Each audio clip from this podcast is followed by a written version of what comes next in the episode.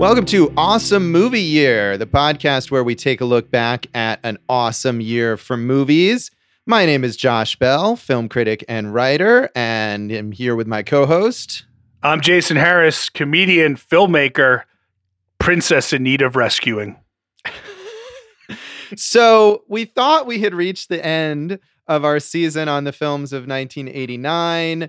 Uh, if you listen to our most recent episode, it was the epilogue, which which sounds like something that happens after the end even. But um, we had a little discussion and we decided to do a bonus episode here on a movie that we mentioned uh, a lot in that epilogue, as well as in uh, at least a few other episodes, I think. A major movie of nineteen eighty-nine, Spike Lee's Do the Right Thing, which, uh, Jason, I know you're also uh, a big fan of this movie. You had mentioned it might have even been your pick for the nineteen eighty-nine season. Yeah, it was in the running. And, you know, we always know with this show, we're going to miss some movies. You know, ninety-four, our first season, we didn't do Shawshank, stuff like that. But um, that's part of the fun of the show, picking what we choose, le- having to leave certain things out. I just felt like this is the seminal movie of nineteen eighty-nine. And if we don't cover it, we just wouldn't have completed our service, Josh, our, uh, you know, just our jobs or what we're, what our goal is for this podcast. It's just too important of a movie and too essential to nineteen eighty-nine to leave out. So that's why we're doing the bonus episode, baby. Yeah, there were, I, I think, I feel like there were a few other movies that were really major eighty-nine movies that we also mentioned multiple times in other episodes. And, and maybe we'll get some more bonus episodes down the road. But this is certainly an extremely important film from nineteen eighty-nine. It is an, an era-defining film, uh, I think, in a lot of ways. So it's absolutely important for us to talk about. And uh, it's good that we're uh, we're able to do this on the fly here uh, in our little remote setup and uh, talk about Do the Right Thing. It was a pretty big, I mean, I guess you could say it was a big hit. It wasn't like a blockbuster level hit, but it was fairly successful at the box office, grossing thirty-seven point three million dollars on its budget of six million dollars. Uh, it premiered at the Cannes Film Festival in nineteen eighty-nine, which uh, we had mentioned when we were talking about Cannes in prior episodes, and was immediately acclaimed uh, from the festival, and then just got a huge amount of acclaim from critics as it was released later in nineteen eighty-nine uh, in theaters. It was eventually also nominated for two Oscars, although as we talked about uh, fairly extensively in our Driving Miss Daisy episode, there was a lot of controversy that it wasn't nominated for more. However, it did get nominations for Best Supporting Actor for Danny Aiello and Best Original Screenplay for Spike Lee, writer, director, producer Spike Lee. Uh, it lost both of those awards. Uh, Danny Aiello lost to Denzel Washington, future Spike Lee collaborator uh, in Glory, and Spike Lee lost to Dead Poets Society for Best Original Screenplay. Dead Poets Society, another movie that I feel like we mentioned a lot in this season that I have never seen. Yeah, I haven't either, but you're right. And I know when we talked about uh, Sex Lies and When Harry Met Sally, we had mentioned that um, screenplay category, which was just stacked that year with Dead Poets Society, Crimes and Misdemeanors, Sex Lies and Videotapes, uh, When Harry Met Sally, and then Do the Right Thing. Yeah, that's amazing. Of those, uh, Dead Poets is the only one that I haven't seen, but those those other selections are all like extremely well-written movies, well-deserved uh, of those nominations. I mean, I don't know how Spike Lee didn't get a nomination. I mean, I do know, but yeah. you know. I think I think it's pretty obvious. Yeah, um, I mean, it should have been for Best Picture, I think, and um, man, if Fight the Power doesn't get a nomination for Best Song, come on, man. You Oscars so white, especially in eighty-nine. Yeah, well, and and and really not all that much better going through the current era. But I was actually, I was surprised. I was like, oh, look, Danny Aiello lost. It was a, there was a, a black actor nominated in that category who actually won. But yeah, obviously the racial element of this movie had a, a big impact on whether it was nominated for any awards. Spike Lee not nominated for Best Director. As you mentioned, Fight the Power, which I hadn't even realized was was created for this movie. Uh, mm-hmm. Such a signature song of Public Enemy, not nominated. Uh, and we could go down all the other elements of this movie that were fantastic, from the production design to the cinematography, uh, none of which ended up getting nominations. Right, right. And, and, and all are worthy. And, you know, when we talk about Fight the Power, it's not just the song, it's how that song elevates the scenes that it's in. I mean, it's so essential to this movie, you know? So, um, and I would say, uh, dude, we're going to get into it, but I, I think John Turturro also could have had a supporting actor nomination here, man. That dude is so impressive all the time, and uh, just uh, riveting to watch in this film. Yeah, I mean, a lot of a lot of great acting in this movie. And, and I think that's a good point, too, about Fight the Power, that the Oscars, I think, too often, just in general, nominate songs for Best Original Song that are just like, here was a song in the credits.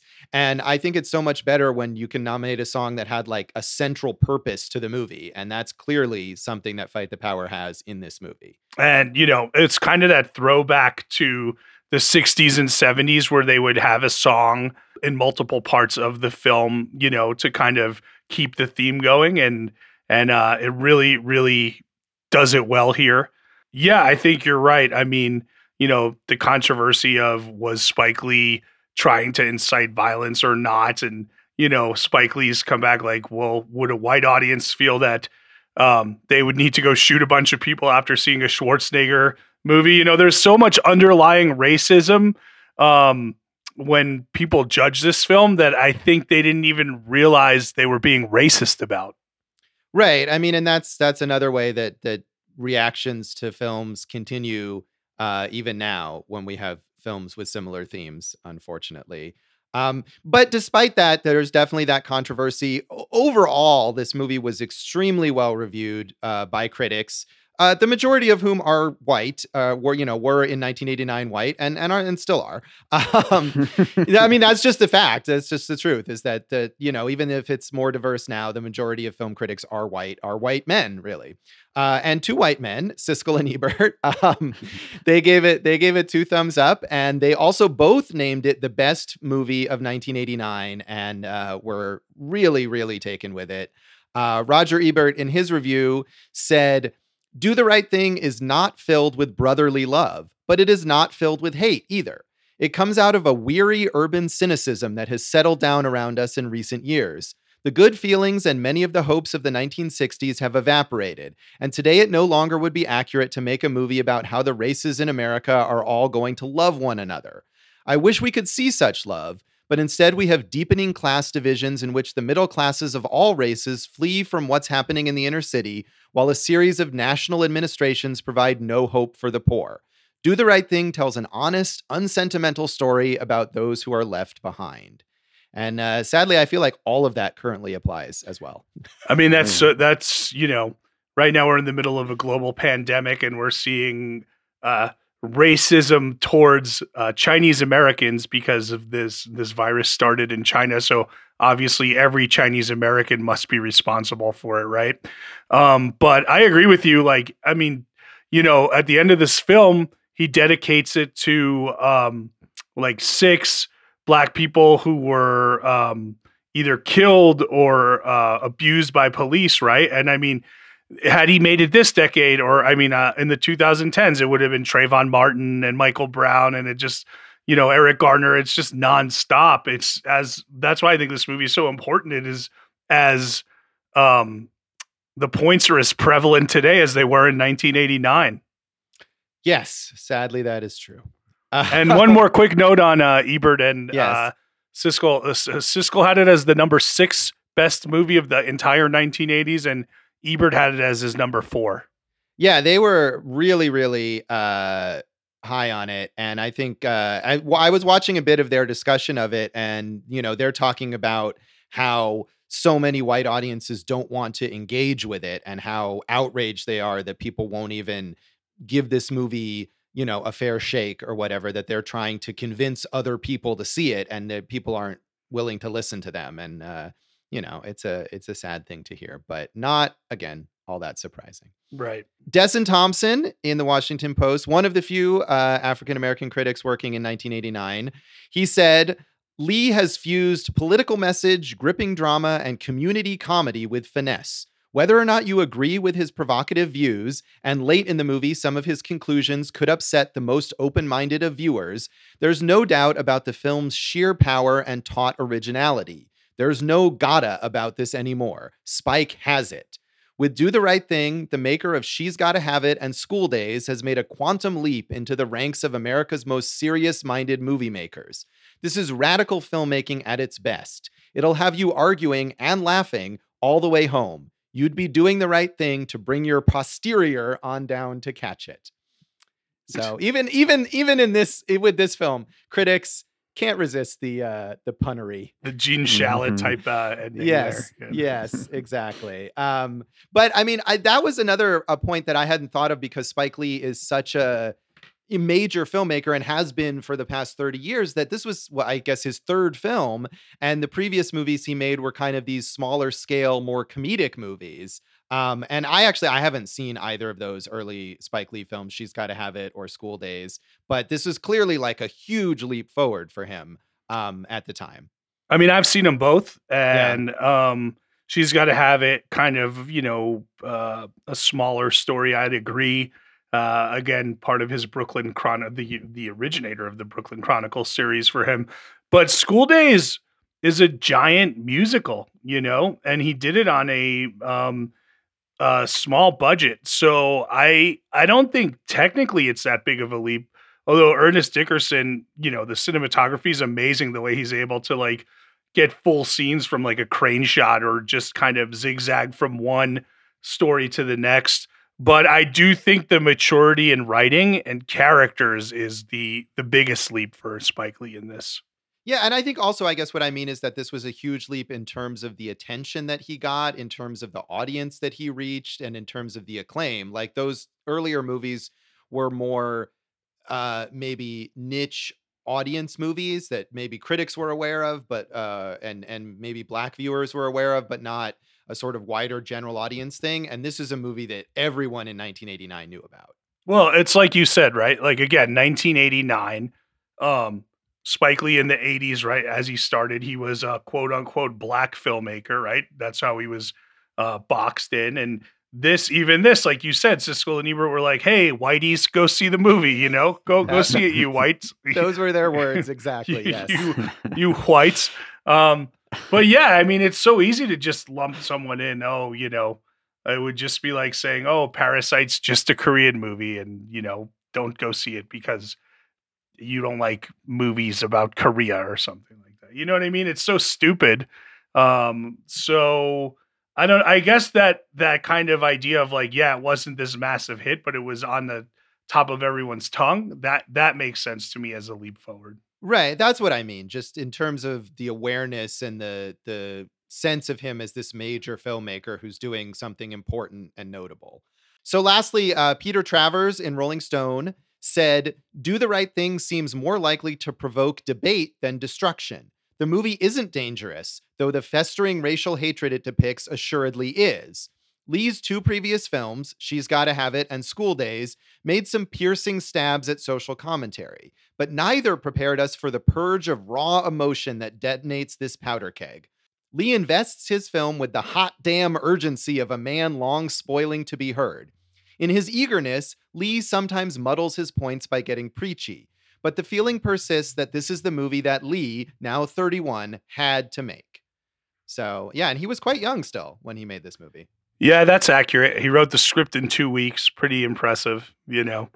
I would add uh, Wesley Morris, you know, since we are talking about noted film critics and noted African-American film critics, uh, yes. has called this his favorite movie ever. Yeah. I don't know if Wesley Morris was working in eighty-nine, but he certainly, uh, he might have been, but he certainly is a, a quite a notable critic for the last, uh, you know, decade or two.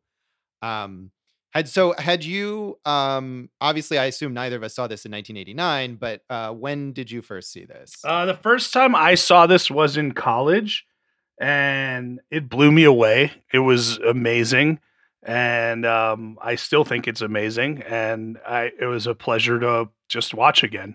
Yeah. And and not a pleasure in like, oh, what an enjoyable. I mean, really the first hour and a half is quite pleasurable, you know, yeah. and then Things yeah. ratchet up in that last half hour to um, something uh, disturbing, but it, it from a film standpoint, I still think it's a masterpiece.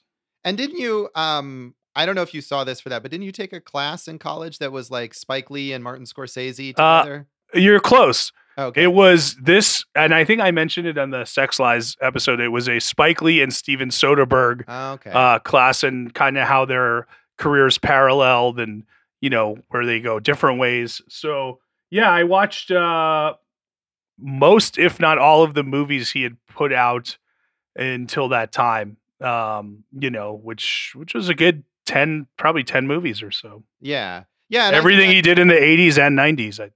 Right. Um, and no, and I think uh, maybe I was thinking of Scorsese because I would say Spike Lee and Steven Soderbergh, if we're talking about, you know, who was kind of the new Scorsese coming up in the in the late eighties, uh, both of them were definitely like strong candidates for that designation. Uh, and, and, you know, and when you think of this movie would Do the Right Thing, it's like, man, in a way, like, it's like, it's tough to say what movies influenced it, but Scorsese is clearly an influence on him, you know. Um, and, you know, he did campaign for Robert De Niro to play Sal. So, you know, this, this idea of a New York filmmaker, I think Scor- Scorsese has just influenced everybody. But, um, Spike Lee, the other thing with that is, uh, Scorsese was originally supposed to direct Clockers in the nineties. And, um, I think hmm. he ended up kind of passing it off to Spike Lee. And I think that was one of Spike's best movies. Uh, yeah, I mean, I think there's a lot of parallels here, and even as their careers go on, and I mean, we'll talk about this later, but the the like sort of diversity of the kinds of movies that Spike Lee has made, I think uh, Scorsese has that same kind of uh, versatility in in the films that he makes. And um, when did you first see the movie, Josh? So I had not seen. I saw this in. I was looking on Letterboxd. I first saw this in twenty fifteen um, as just a movie. You know, this is, it's a classic, obviously at this point, it's an important movie. And it was just one of those, well, I should catch up on this and watch it.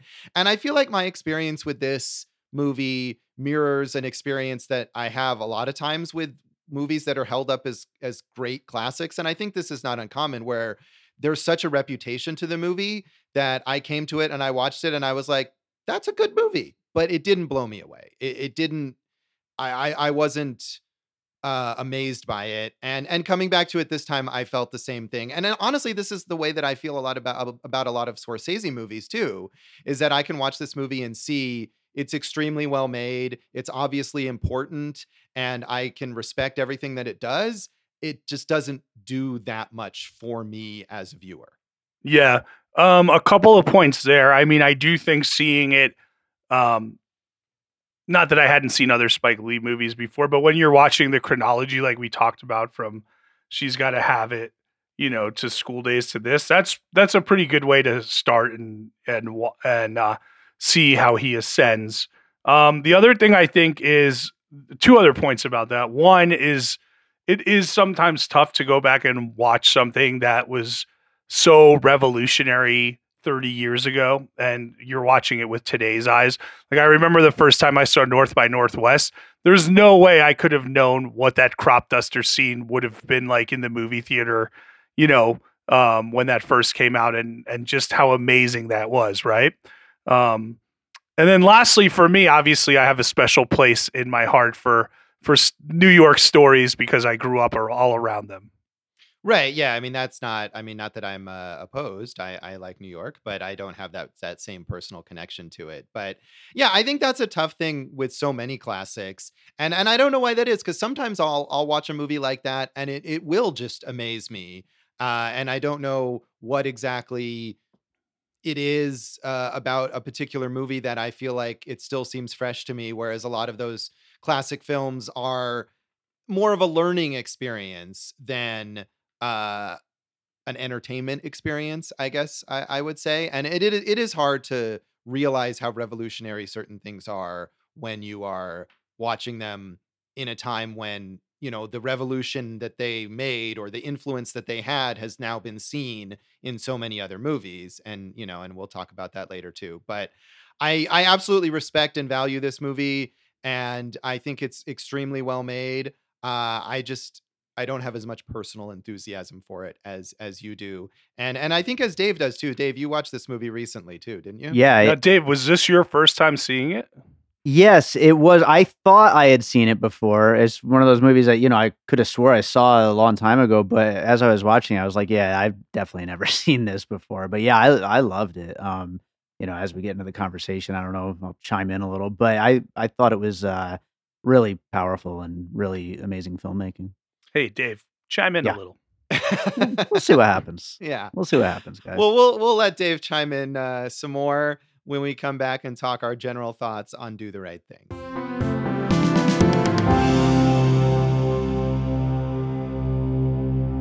Welcome back to Awesome Movie Year and our special bonus episode for our season on the films of nineteen eighty-nine.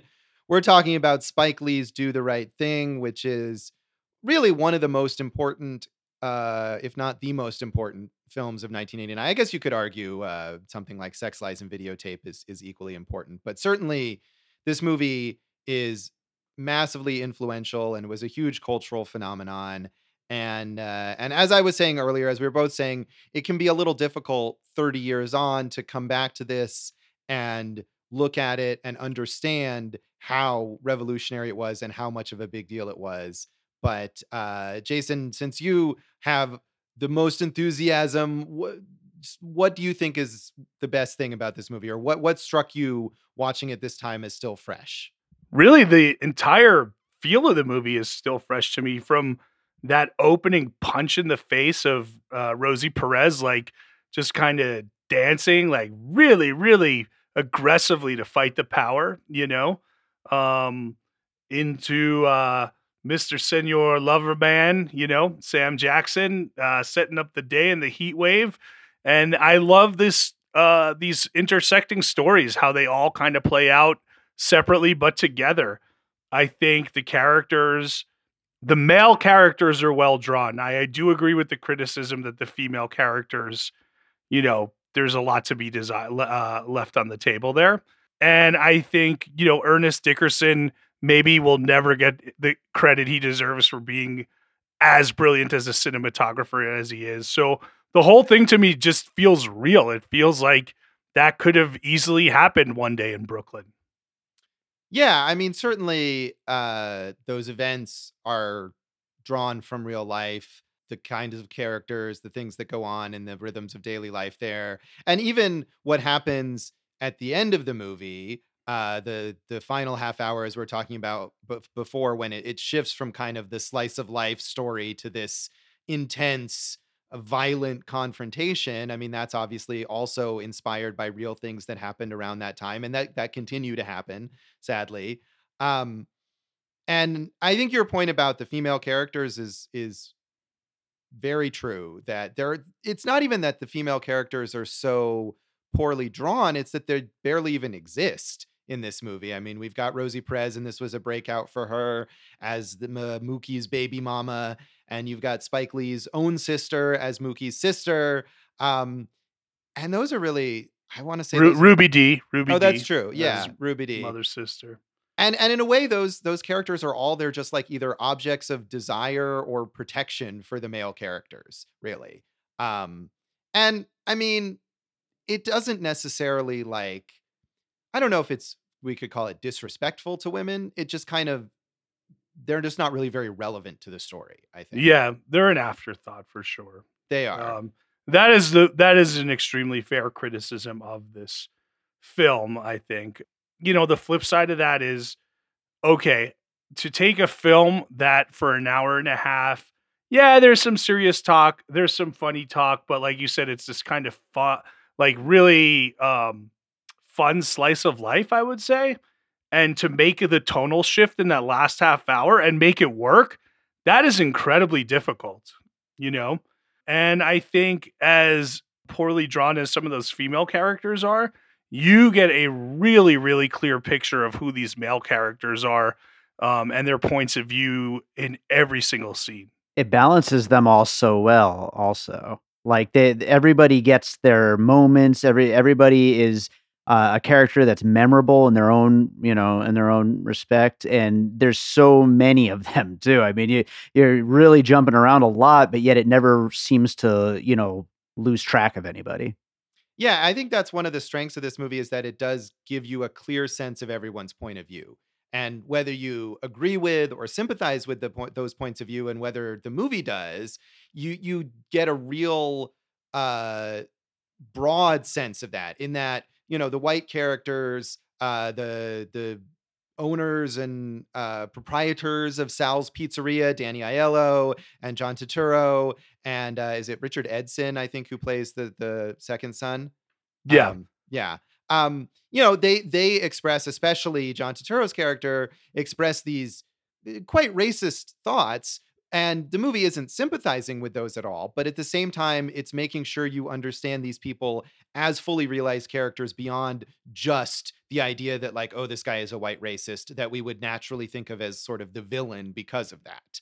Um, and I appreciated that. And, and also the black characters that we might naturally sympathize with, you get to see the negative thoughts that they have, especially towards like the, the Korean shop owners who are the targets of racism from the black characters, um, or, or in, in part towards the, the, the minority, um, De Mayor, or towards the, the Puerto Rican characters, including Rosie Perez's character, who are sort of a minority within this minority neighborhood. Yeah. I mean, there's, there is racism, there's ageism, there's, uh, hatred of other people of the same ilk that you're in, you know, there's a lot of that. And going to the point of view, even, even the smallest scene where the um, brownstone owner runs over Boogie Down Shoes, and Boogie Down, you know, and he's got a, he's a white guy with a Larry Bird shirt on, and Boogie Down kind of like attacks him. What are you doing in our neighborhood? And he's like, I own, the, I own the brownstone. And he's like, why don't you go back to Massachusetts? He's like, I was born in Brooklyn.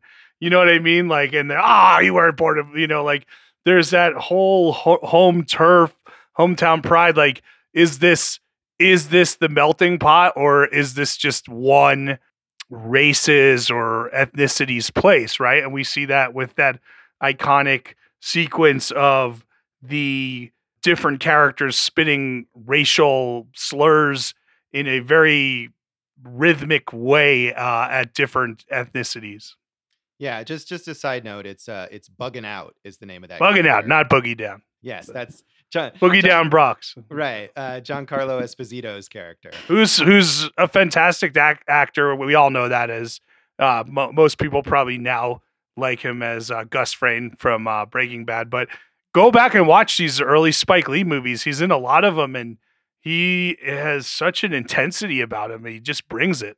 Yeah, well, as we said, all the performances in this movie are are really strong, and a lot of them are really intense. And I mean, going back to the dialogue, one of the things that I noticed, and you said it, it like it, there's a realism. There's obviously a lot of realism in this movie in terms of the locations, in terms of the kinds of people that that live here, and the tensions, the racial tensions. But to me, the dialogue in this movie, and it's not necessarily bad, but it feels very artificial in a self-conscious way, whether it's those scenes of the characters talking directly to the camera that are almost like slam poetry, or a lot of the dialogue interactions to me felt very stagey. I mean, I know this is not, but if, if you had told me that this movie was based on a stage play, I would absolutely believe that, because it takes place in this very confined, you know, essentially like a single block or a couple of blocks in this neighborhood. And there's a lot of these just kind of Uh, you know, two-hander scenes, or a few characters going back and forth to each other. And so, I mean, one of the impressive things is that it doesn't look that way. I mean, as you mentioned, the cinematography by Ernest Dickerson D- Dickerson is fantastic. And the way the camera kind of swoops around, or, you know, into a window and out of a window, uh, all of that stuff is amazing. But it, it feels to me in in some ways almost like it's it's stage bound, and and Spike Lee later on has gone on to make films of stage productions where he just films uh you know a play or a one man show or something. So I think he's conscious of that, um and I'm not necessarily saying that that's bad, but it's certainly something that I noticed, especially this time, in terms of the very mannered way that the characters speak. I think you have a fair point in some regards, but I think when you see like all of the young black men, you know, the way they talk to each other, I think that feels very real to me.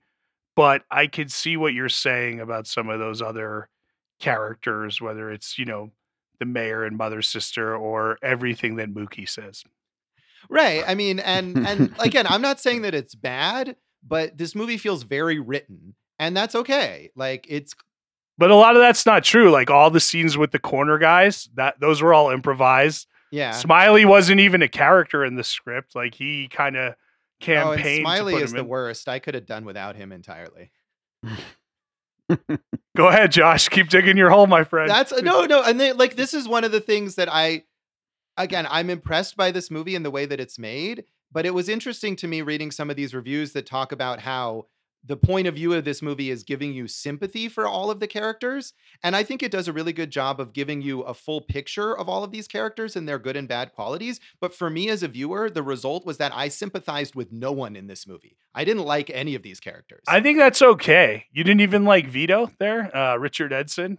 I mean, but he's kind of weak, and that's the point of his character, is that he can't stand up to his brother. And, you know, if he's the one guy in that family who really has the most sympathy and the most connection with the Black community around them, and yet he can't just say that because he's so intimidated by his brother and by his father. So, yeah, I don't, I mean, not that there weren't sympathetic moments, but I realized sort of halfway through the movie, I'm like, I don't like any of these people. They're all, and I don't like, yeah, I don't really sympathize with them, or I don't really feel like I'm rooting for any of them. Not even Sweet Dick Willie? Yeah, the corner man? No, not really. Interesting. Yeah, I mean, and and again, it's not that that made it bad. I think part of the strength of the movie is that it shows you that none of these people are all good or all bad. Um, but for me, it, it it had the result of feeling like I don't really care what happens to these people because I don't really like any of them. So did you, so if you didn't care what about the people when the riot happened and, you know, Radio Raheem was killed, did that, none of that affected you in one way or another? No, I mean, not on an emotional level. I mean, I can see it as being a, a reflection of real serious inequality in society. And I think it makes that point very well. Um, but yeah, I hated Radio Raheem. He was super annoying, and he's completely inconsiderate with his goddamn boombox. So, I mean, I, I, I gotta wanted, agree with Josh on that one. Not that I wanted to see him killed, and obviously it's a horrible injustice that he's killed by this cop because of he because he had a boombox. Um, but I didn't sympathize with him as a person, and in that particular scene, up until it gets obviously like way out of control, I sympathize with Sal, who's like, turn your loud music off in my pizza shop. Right. Uh, he wasn't killed because he had a boombox. He was killed because he was uh, a Black guy who was choking a white guy to death. Well, that's true. But I mean, the boombox is what starts it off. My point being that it's not that I wanted to see him get killed, but in that particular interaction, and really all of his interactions, I found him extremely unlikable. And I think that's okay, in part because the point isn't that he's likable and therefore he doesn't deserve to die. The point is that no one in that position deserves to die, and especially not just because of being Black. But as a character, I didn't like him.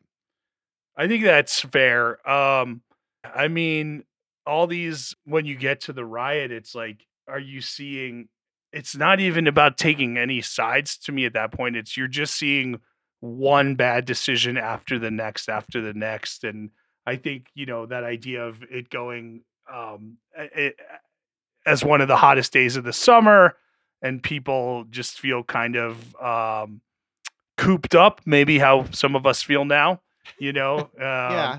you know, it, it just leads to this escalation in every single way that shouldn't have happened. And I do think they, like, pretty much all of them made bad decisions in that, in that sequence. Right. I mean, but human decisions. The riot feels almost not like a dream sequence, but like a, a scenario in which every worst possible right. uh, choice is made. Yeah. And I guess I, I, I realize that the riot is like the point of the movie and is why the movie is so powerful. But I like the movie much more as this slice of life thing, where I think you get a really clear sense of all those racial tensions and of all those inequalities and unfairnesses before you get to the riot. And I almost would have preferred, because the riot shows that this is an unusual day. that this isn't something that happens every day. There's not a riot every day. There's not someone killed every day. And I feel like it's almost more powerful if you leave it on that everyday level and you realize this is what happens every day. These kind of passive aggressive, these microaggressions, the white people talking in private, saying racist things, uh, being condescending, the black people unable to make their own money in their own neighborhoods. Like those are the things that happen every single day. And so I, I you know, I, I'm not saying that the riot isn't powerful. It is, and it's clearly one of the main reasons why this movie is remembered. But I was a lot more captivated by what happened before that than I was by the riot. I can understand that. And, you know, I, I will agree that, like, that was the more enjoyable part of the movie from just, uh, hey, let's watch a movie standpoint. But I would disagree. I know what you're saying. Like, hey, this doesn't happen every day, but it happened enough in those days, and sadly still to today, that um, that escalation doesn't seem out of place.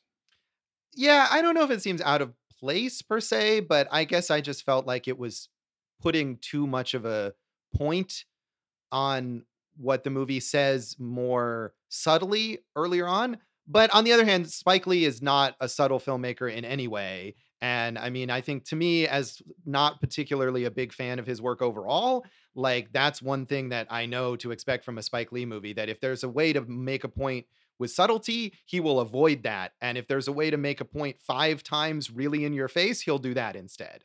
And that's I, just kind of his style. I thought one interesting argument to come out of this movie was, why did Mookie throw the trash can into Sal's window? And, you know, Spike Lee says he did it because he just saw his friend get killed and the racial injustice, and he was angry. But, like, um, a lot of white viewers were like, oh, Mookie did it because he was protecting Sal. He took the heat off of Sal and, you know, moved it towards the shop, which I thought was a interesting justification of his actions. Hmm. Yeah, and I don't think that makes sense. I think the point is that Mookie, up until that part is, I mean, he is the main character as much as there is a main character, and he's the more sympathetic character from the perspective, say, of a white audience.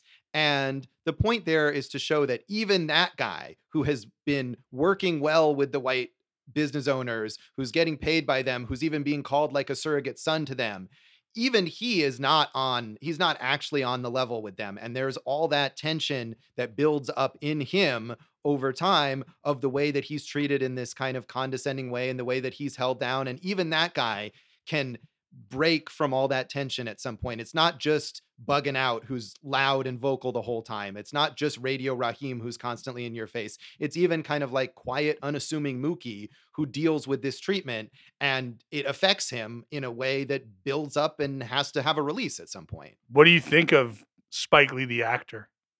I mean, obviously he's not a great actor. I honestly, going into this movie, I had a memory of him being worse in it. And and I think he's fine. Like, Mookie is meant to be this kind of, like, again, unassuming guy, uh, guy who doesn't, he's just kind of on the fringes, even though he's the main character of the movie and everyone's life, he's kind of out on the fringes. So I think his performance is fine here, but would it have been better if he had cast a more seasoned actor? Maybe. And especially because so many of the other performances in the movie are really good, um, as you mentioned. Um, but what, what do you think of Spike Lee as an actor? I, I kind of, I mean, I agree. I think he can get away with it here because um, Mookie is kind of more of a, a quiet character and just kind of, you know, um, part of the neighborhood, as opposed to like one of the big uh, bright lights in the neighborhood, you know?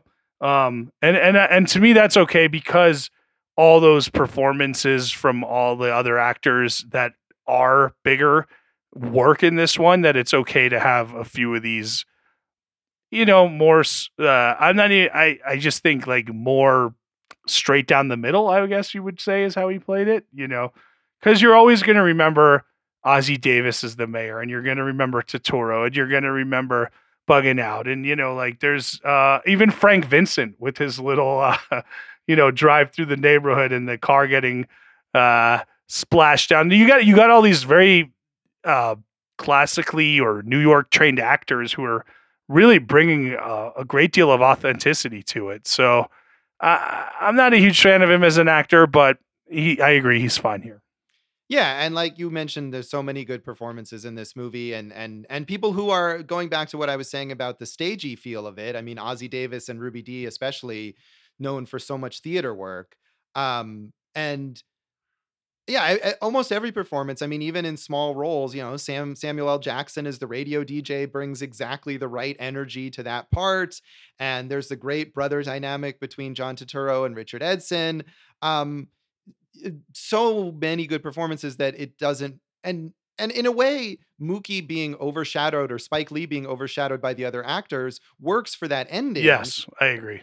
Because you don't expect that from that character, and then all of a sudden, there he is. So yeah, I mean, I don't think I want to see, and I don't know, Spike Lee, especially as his career has gone on, has not acted very much. Um, I don't know that I want to see more movies that he acts in, but I think He he he performs the right function here, uh, playing Mookie. Should we say more about any of the technical aspects? I mean, we mentioned Ernest Dickerson. Some of those those crane shots or those uh, those long takes are just phenomenal in this movie. Yeah, I mean, dude, he just moves the camera with such a purpose. Really impressive. Um, I think the other things you want to you know want to look back on are like, there's a lot of iconic moments that we talked about. You know, we know the riot. We know the racial slam poetry, as you called it, you know, Radio Raheem's love and hate monologue. I think the Mookie and Pino discussion of like, you know, why Pino hates black people when all of his favorite celebrities are black is, right. is pretty unique and uh, pretty interesting. And then that, even that, that Rosie Perez intro sequence and, um, and when they undo the fire hydrant, there, there's a lot of iconic movie making going on here. Yeah, absolutely. There, there is. And I mean, just the way, even starting with that Rosie Perez intro sequence, you're like, oh, this movie doesn't look like anything else that was released in nineteen eighty-nine, and really not like anything that was released since then in a lot of ways. Or before then. That's what I couldn't really think of a movie that this felt like that I had seen. Right, right. I mean, I think there's movies, and, and one review that I read, it might have been mentioned uh, elsewhere in the Ebert review, uh, that talked about, you know, these kind of working class, obviously not with black characters, but working class immigrant dramas from like the forties and fifties. You know, you could watch something like A Tree Grows in Brooklyn that that take place, you know, just within this small radius of uh, of a few blocks or whatever, and all the characters living in these small apartments and congregating on the streets or whatever. So I think there is a history there, but certainly not with movies that that took black characters seriously. That's not something that and. and- And I think this definitely helped um, move this format towards an explosion. You know, yes, we see a, a lot of Richard Linklater movies, you know, kind of going in this um, kind of direction after this as well. Um, so uh, should we give this a, a rating? Uh, did you have any other out of five slices? Five, five slices, slices from Sal's. That's good. Yeah, there you go. How many slices would you give? You get four and a half slices of Sal's Pizzeria. Sal's special for me. Four, yeah, four and a half. All right, and and and cheese, extra cheese is two dollars. Make sure you. Uh... I think probably Sal puts on enough cheese as it is. I'm not worried about the extra cheese. Right. Real fast, you know that uh, that pizzeria, they built it, you know, on an empty lot, and it as uh, part of the set, and it became a working pizzeria. So those actors were actually making pizzas for their castmates during the filming of this. I bet it wasn't as good as uh, real pizzeria, though. I don't know if John Turturro is the guy you want making your pizza. I'll, I, dude, he's so convincing. I, I'll take anything from John Turturro. All right, fair enough. Uh, so I'm going to give this three and a half slices out of five. Like I said, I admire a lot about this movie. I think it's extremely well made. For me as a viewer, it just kind of, it, it didn't engage me as much as I would have liked, so. I think three and a half is a good rating, and you did a good job of backing up your criticisms this week. So thank you. Um, much better than your performance in the Bottle Rocket episode where you shamed your entire family, which, which we haven't released yet. So that was kind of a, a weirdly, uh, it's a weird preview Some, for something, something for everyone to look forward to in yeah, the ninety-six season. That's great. Uh, Dave, what, what, what rating would you give this uh, out of five? Uh, I'm going to agree with Jason, four and a half. Four and a half slices. slices. All yeah. right. Well, let's come back then and talk about the legacy of Do the Right Thing.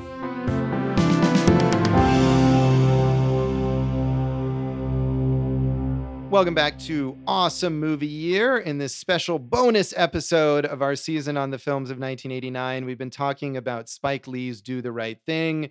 And we've talked so much about how influential this movie is, and, and also how it kind of not wasn't influenced by other movies, but was such a unique thing when it came out. So, I mean, probably the first legacy that we want to talk about is movies being influenced by this film. Yeah, we kind of mentioned that kind of uh, sprawling neighborhood, uh, ensemble, interweaving stories.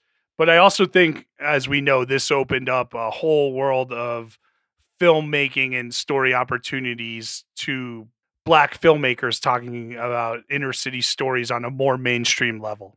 Yeah, I mean, and I think if you look at the nineties, that was a, there was a huge explosion of that. I mean, obviously, a couple years later, Boys in the Hood from John Singleton was another massive right. uh, factor in that. But the nineties are really an era of so many of these dramas about Black working class life that got mainstream attention and got wide releases. And I feel like that's something that then was, was unfortunately scaled back a bit. And we don't necessarily get as much of that now. Or if there are movies like that, they don't make wide releases in theaters. They're on a streaming service or, you know, in a very limited indie release or whatever, that even Spike Lee, if he makes movies like that now, they don't get the same wide attention for the most part that they it kind of stopped. I mean, I think from like, uh, you know, you're talking about uh, like, you know, Do the Right Thing and Menace to Society. That's one branch of it where you're looking at these like really gritty, hard stories to tell. And then the other side of it is like The Barbershop and Soul Food, where these ensemble, uh, like you said, slices of life stories that we're telling inside of the um, Black community, family, neighborhood style stories. Just recently we had uh, Last Black Man in San Francisco, which I think we used this as a puzzle piece on that episode on piecing it together. I, I think there was a lot of similarities. Yeah, absolutely. And that's a great movie, The Last Black Man in San Francisco, I think. Um, and, and yeah, obviously there's so much influence. I mean, you talk about those more slice of life comedies, uh, you know, Malcolm D. Lee, who directed like The Best Man and the, the sequel to that, and a number of other of those kinds of movies is Spike Lee's cousin. Um, right. He helped who, him kind of jumpstart the career there. Right, right. And he's Malcolm Lee has definitely had a more Uh, sort of straightforward mainstream career than Spike Lee has. Um, and that's another thing, as, as I kind of mentioned, Spike Lee's career after this, I mean, this, this put him on a whole new level as a filmmaker, and he went on to make some highly acclaimed sort of awards type movies like his Malcolm X biopic with uh, Denzel Washington, but he has such a varied career and he's extremely prolific. And, you know, as often as he, he might make those awards friendly movies, you know, he's worked in, in mainstream uh, blockbustery kind of things like Inside Man. He's made a ton of documentaries and, and concert films. And, and like I was saying before, like uh, one man show or, or stage production documentary, like performance documentaries, and, and just all sorts of strange movies that are just as often like torn apart by critics as they are highly acclaimed. So uh, I think he's, on the one hand, I'm not a huge fan of a lot of his stuff. Uh, but on the other hand, you have to respect him for always doing exactly what he wants to do. I think for a while, both you and I agreed that his more interesting work was the director for hire work. Like you mentioned Inside Man, I mentioned Clockers. He was really, really bringing such insight as a director to the to those films that he didn't write, you know?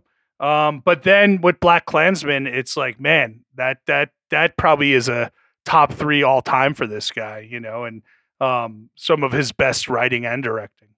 Yeah. I like Black Klansman. I, I feel like I have a lot of similar, I think Black Klansman has a tone problem that maybe Do the Right Thing handles better, but certainly it was the movie that really brought him back to the same level as this, where it was highly acclaimed by critics, that was nominated for multiple Oscars and, um, you know, was a big hit at the box office. And all of that stuff came together probably for the first time, at least since Malcolm X, and maybe for the first time even since this film.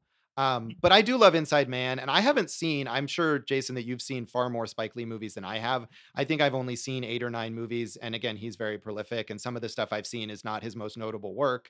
Um, but I like Inside Man a lot. I like twenty-fifth hour a lot, too, which is another uh, work for hire project that uh, I think he did a great job. Yeah, th- look, you should watch the stuff he did in the nineties. But if you're going to be like, hey, what's the most underrated? Look, there's there is a number of good movies that people know about. And if you're, but there are a few underrated gems that we, you know, we mentioned Clockers, underrated gem.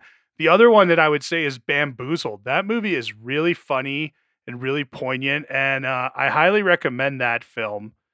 But uh, yeah, I mean, this one, this one to me is, is still the height. The fact that they did this in one or two blocks on Stuyvesant Avenue and were able to make this work the way they did is just so impressive to me. And um, Josh, you had mentioned the stage, like this feels like it could have been part of a stage. Dude, I thought when I was watching this, I was like, this movie must have been like etched into Lin-Manuel Miranda's brain when he was writing In the Heights. Yes, I thought that too, actually. Absolutely. And I mean, we haven't seen the In the Heights movie yet. Um, and we, who knows when we will, but I have, I don't know. Have you seen In the Heights on stage? I saw it on stage here in Vegas. I think we saw it together in the oh, Super yeah, we Summer might have. Theater. Yeah. Yeah. Yeah, but there's even the there's even it's funny because in this movie there's even the Piragua man who comes through. Yes, and I immediately think of In the Heights at that point. Yes, yeah, yeah, yeah. So, and you mentioned Bamboozled. I haven't seen Bamboozled, but that's a movie that I think when it was released was not particularly well regarded and has really even just recently within the last. I think there might have been an anniversary for it or something, and I've seen a lot of people talking about how underrated it is and how brilliant it is and relevant it still is. So. Yeah, I, re- I that one was like one that I knew very little about, and I wa- and man, it just sneaks up on you. It's so good, and it's really funny. It's kind of like his King of Comedy, if if you want to go there. Even though he directed the original Kings of Comedy, yes, which is not did. what I was talking about. No, so. um, and this movie was also a launch pad for a bunch of actors. I mean, this was the first screen appearance for Rosie Perez. It was the first screen appearance for Martin Lawrence, who plays one of the kind of like. I don't know, teenage or young characters who's just wandering around the block.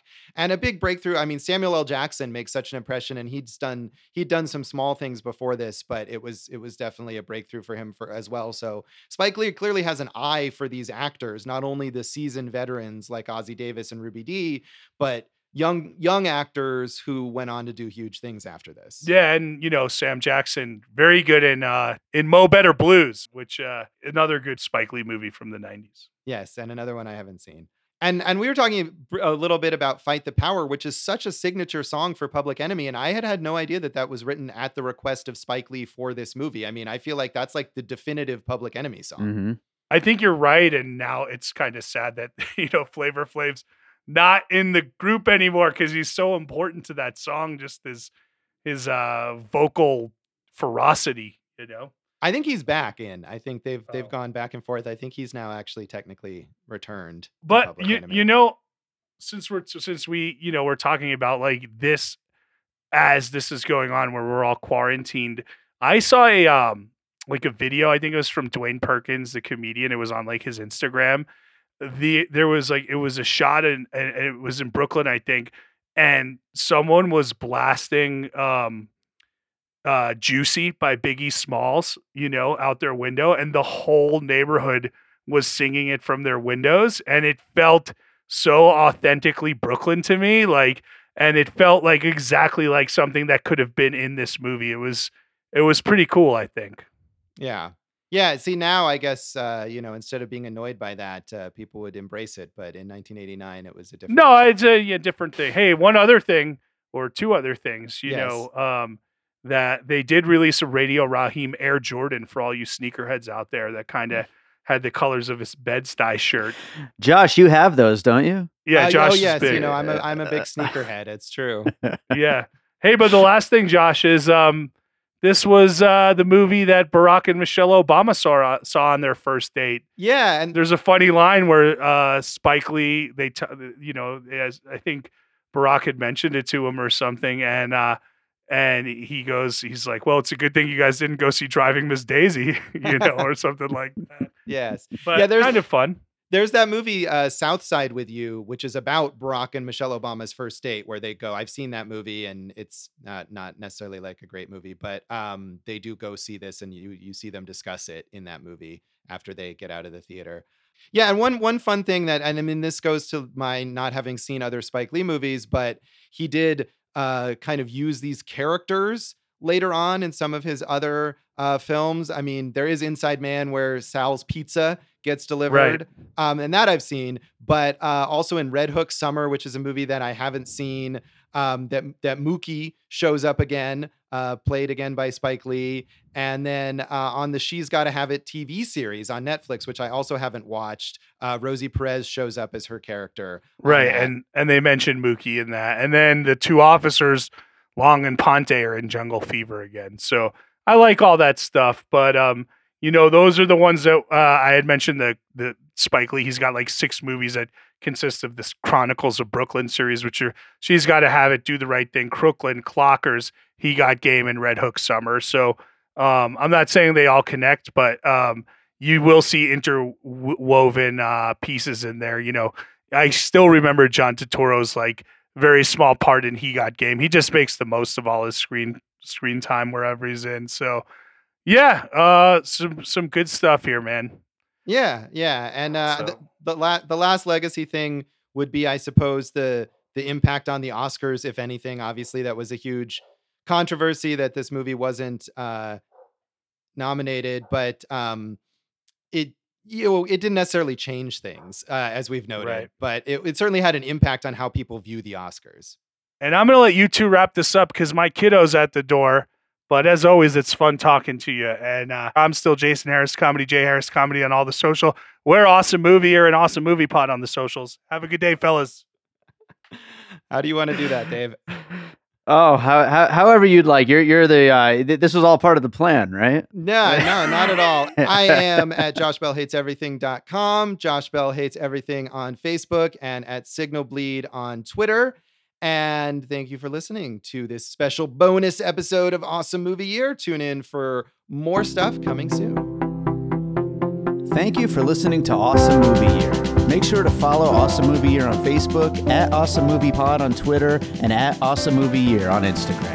And if you like the show, review us and rate us with five stars on Apple Podcasts.